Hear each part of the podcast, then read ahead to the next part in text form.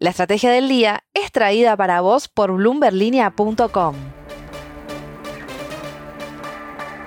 Muy buenos días, soy Francisco Aldaya, editor de BloombergLinea.com en Argentina y hoy te voy a contar las tres noticias más importantes para que arranques tu día. Además, como todos los miércoles, un expreso financiero hoy con el experto en comunicación política Mario Riorda. No te olvides de darle clic al botón para seguir a este podcast y de activar las notificaciones. Lo que tenés que saber. 1.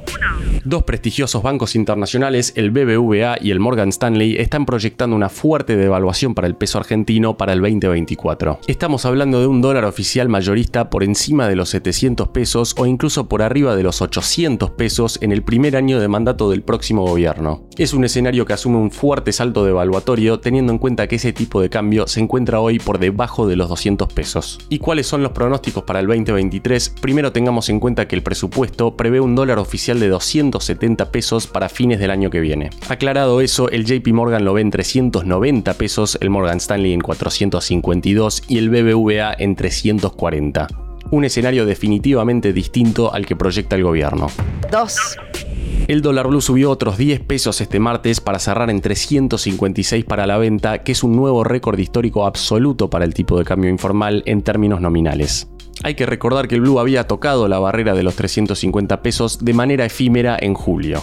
Según los analistas que consultamos en Bloomberg Línea, el Blue viene escalando en los últimos días en parte por lo barato que había quedado frente al dólar Qatar, que ayer cerró en 366 pesos, teniendo en cuenta que estamos entrando en la temporada alta de viajes al exterior y que como venimos diciendo venía muy rezagado contra la inflación. Ahora el analista Salvador Di Stefano lo ve llegando a los 400 pesos para el mes de enero, un verano caliente en términos cambiarios. 3.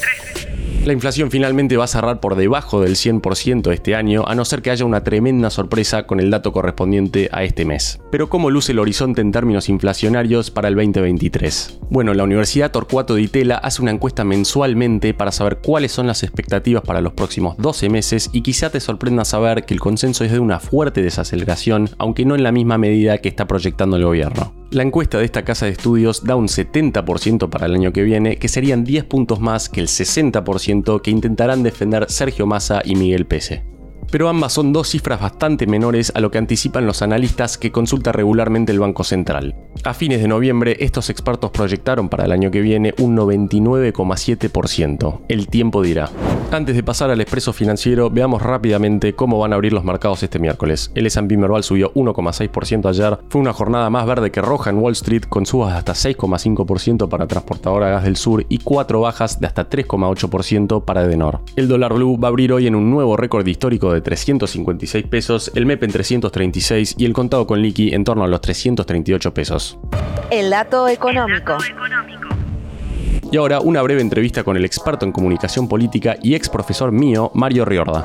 Mario, bienvenido al podcast, muchas gracias por tu tiempo. Mi primera pregunta es si ves posible algún tipo de impacto positivo para la imagen del gobierno a raíz del triunfo de la selección en el Mundial.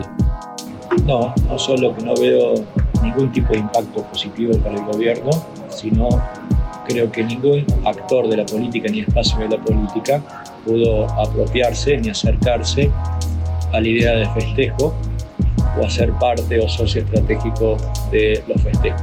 Creo que quedaron ridiculizados o incluso castigados en la opinión pública cuando hubo intentos de apropiación del festejo, por lo tanto el impacto político per se para actores particulares y en especial para el oficialismo es nulo desde todo punto de vista. ¿Y cuán importante crees que va a ser la calle a la hora de darle impulso a la campaña del Frente de Todos este 2023? Yo creo que para el Frente de Todos recuperar la calle es importante, que no me refiero simplemente a manifestaciones, sino a la territorialidad.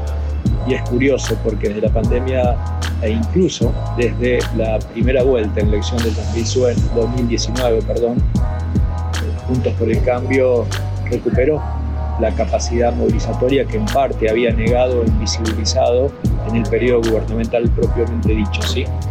Entonces, recuperar la calle implica de alguna manera manifestarse en la territorialidad y no tan solo a través de multitudes, sino ocupar el espacio que Juntos por el Cambio, desde una oferta ideológica opuesta, empezó a apropiarse como una cuestión de cercanía en las acciones individuales o como una acción de fuerte impacto en la protesta pública cuando tuvo que ponerse, aún en pandemia, a las políticas del oficialismo. La última, Mario, y muchas gracias por tu tiempo. ¿Por dónde ves que podrían pasar los mensajes clave de Juntos por el Cambio durante la campaña?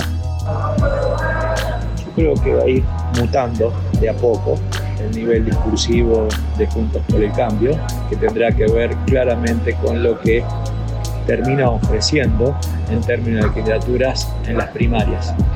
Y en este sentido, habrá posturas evidentemente radicalizadas y antagónicas, pero en algún punto me da la sensación que se va a partir fuertemente la unidad conceptual opositora, algo que ya empezó a suceder, pero desde mi punto de vista va a ser mucho más significativo dependiendo del juego de aliados y dependiendo del espacio que deja el oficialismo en tanto en cuanto pueda o no crecer.